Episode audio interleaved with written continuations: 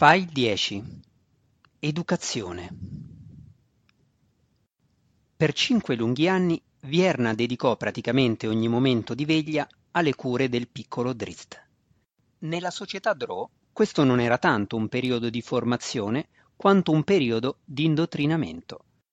Il bambino doveva apprendere le fondamentali capacità motorie e linguistiche, come facevano i bambini di tutte le razze intelligenti, ma a un elfo Drò dovevano venir severamente inculcati anche i precetti che tenevano unita la caotica società in cui viveva. Nel caso di un bambino maschio come Drizzt, Vierna trascorse un'interminabile ora dopo l'altra a ricordargli che era inferiore alle femmine Drò.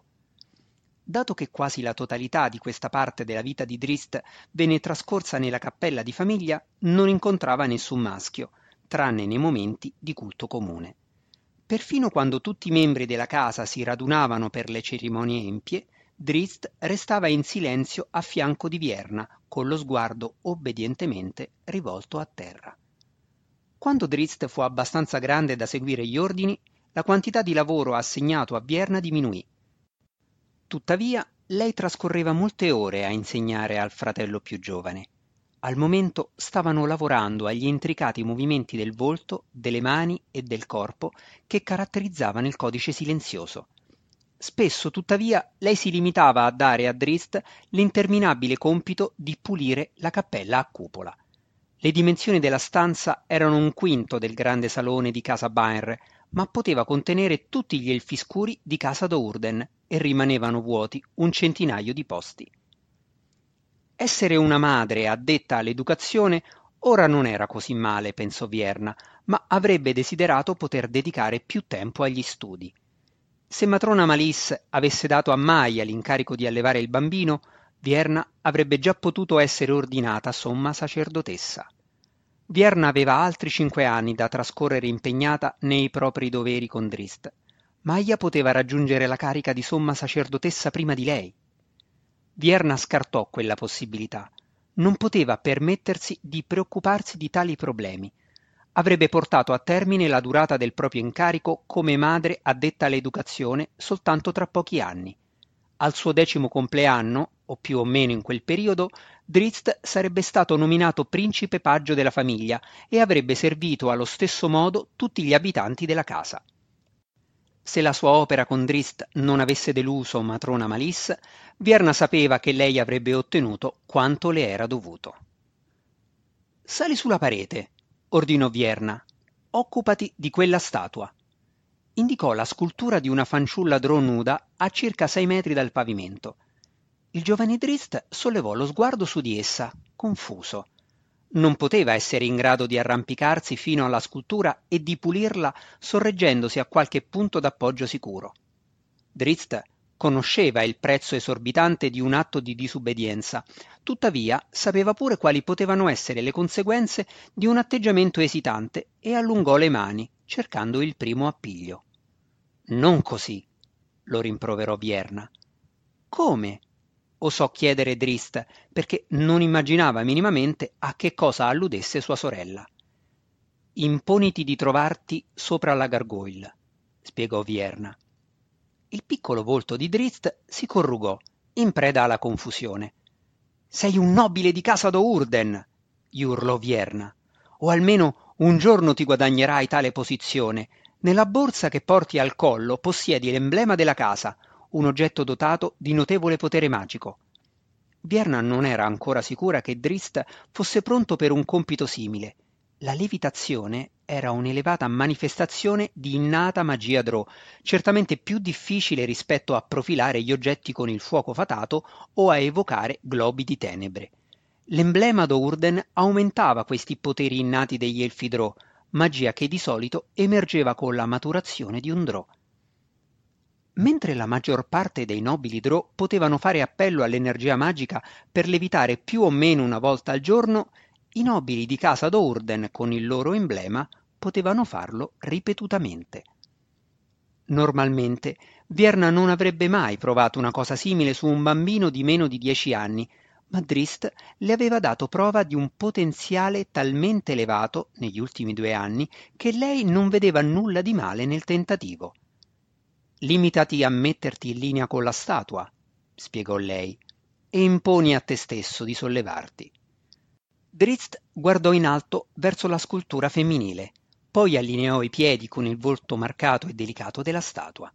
Si portò una mano al colletto, cercando di entrare in sintonia con l'emblema. Aveva intuito in precedenza che la moneta magica possedeva qualche specie di potere, ma si trattava soltanto di una sensazione indefinita, dell'intuizione di un bambino. Ora che Drist aveva raggiunto una certa concentrazione e aveva ottenuto la conferma ai propri sospetti, sentiva chiaramente le vibrazioni dell'energia magica. Una serie di respiri profondi eliminò i pensieri fuorvianti dalla mente del giovane Drò. Bloccò all'esterno tutto ciò che era presente nella stanza. Vedeva soltanto la statua, la destinazione. Si sentì diventare più leggero, le sue caviglie si sollevarono, si trovò sulla punta di un alluce, benché non sentisse alcun peso gravare sul dito. Drist guardò Vierna con un ampio sorriso stupefatto, poi ruzzolò a terra. Stupido maschio! lo rimproverò Vierna. Riprova, prova mille volte se occorre. Allungò la mano sulla frusta dalle teste di serpente che portava alla cintura. Se fallisci. Drizzt allontanò lo sguardo da lei, maledicendosi. La sua euforia aveva fatto vacillare l'incantesimo, tuttavia ora sapeva di poter fare e non aveva paura di essere picchiato. Si concentrò nuovamente sulla scultura e raccolse dentro di sé tutta l'energia magica di cui si sentiva dotato. Anche Vierna sapeva che prima o poi Drist sarebbe riuscito. La sua mente era acuta, più perspicace di quella di chiunque altro Vierna avesse mai conosciuto, comprese quelle delle altre femmine di casa d'Urden.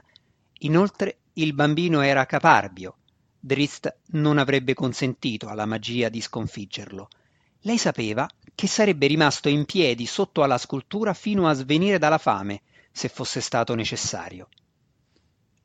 Vierna osservò Drist passare attraverso una serie di piccoli successi e fallimenti, l'ultimo dei quali lo fece cadere da un'altezza di quasi tre metri. Vierna sussultò, temendo che si fosse ferito gravemente. Drist ignorò le ammaccature, non versò una lacrima, ma tornò in posizione e riprese a concentrarsi da capo. È giovane per questo, fu il commento che giunse alle spalle di Vierna. Lei si volse nella sedia e vide Brizza in piedi accanto a lei. Sul volto della sorella maggiore c'era il solito sguardo minaccioso. Forse, rispose Vierna, ma non posso saperlo finché non lo lascio provare. Frustalo quando fallisce, suggerì Brizza, estraendo dalla propria cintura il crudele strumento a sei teste. Indirizzò alla frusta uno sguardo amorevole, come se fosse una specie di animaletto domestico, e lasciò che una testa di serpente le strisciasse intorno al collo e sul volto. Ispirazione. Mettila via, replicò Vierna. È compito mio educare Drist e non ho bisogno di alcun aiuto da parte tua. Dovresti fare attenzione a come parli a una somma sacerdotessa. La mise in guardia Brizza e tutte le teste di serpente, estensione dei suoi pensieri, si volsero minacciose verso Vierna. Dato che matrona Malis osserverà come interferisci con i miei compiti, si affrettò a rispondere Vierna. Brizza ripose la frusta a un cenno di matrona Malis. I tuoi compiti, ripeté lei con aria sprezzante. Sei troppo arrendevole per un simile incarico. I bambini maschi devono essere puniti, bisogna insegnargli qual è il loro posto. Rendendosi conto che nella minaccia di Vierna erano insite sinistre conseguenze, la sorella maggiore si volse e se ne andò. Vierna lasciò che Brizza avesse l'ultima parola. La madre addetta all'educazione diresse nuovamente lo sguardo su Drist, che stava ancora cercando di raggiungere la statua. Basta!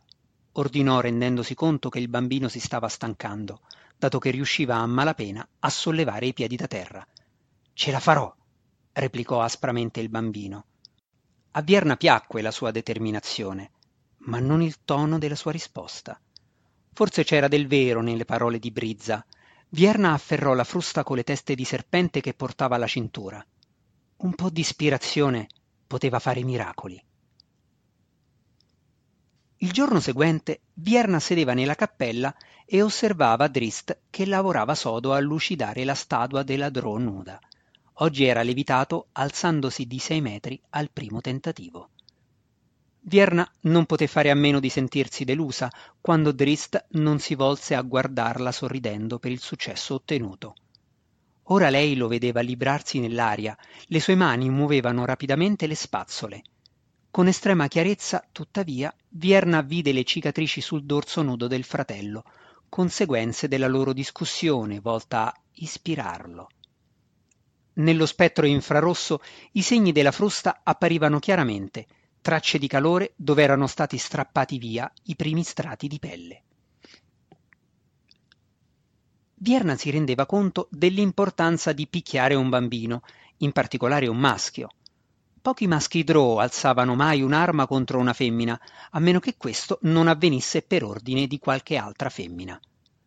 Quanto perdiamo? si chiese Vierna a voce alta. Che livelli potrebbe raggiungere uno come Drist? Quando udì le parole pronunciate a voce alta, Vierna si affrettò a spazzare via i pensieri blasfemi dalla propria mente. Aspirava a diventare somma sacerdotessa della regina Ragno, Lot la spietata.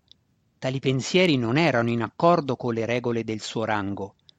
Lanciò un'occhiata furiosa al fratellino, trasferendo su di lui il proprio rimorso, e ancora una volta estrasse lo strumento di punizione. Avrebbe dovuto frustare nuovamente Drist oggi per i pensieri sacrileghi che aveva ispirato dentro di lei. Così il rapporto continuò per altri cinque anni, con Drist che apprendeva le lezioni fondamentali della vita nella società Drow, pulendo all'infinito la cappella di casa d'Urden. Oltre alla supremazia della femmina Drow, una lezione sempre sottolineata dalla terribile frusta dalle teste di serpente, le lezioni più coercitive furono quelle riguardanti gli elfi della superficie, le fate. Gli imperi del male spesso si avvolgono in ragnatele d'odio verso nemici costruiti e nessuno nella storia del mondo ci è mai riuscito meglio dei Drow. Dal primo giorno in cui erano in grado di comprendere la parola parlata, ai bambini Drow veniva insegnato che la responsabilità per qualsiasi cosa non funzionasse nelle loro vite andava attribuita agli elfi che vivevano in superficie. Ogni qualvolta gli aguzzi denti del serpente della frusta di Vierna penetravano nella schiena di Drist, lui gridava, invocando la morte di una fata. L'odio condizionato era di rado un'emozione razionale.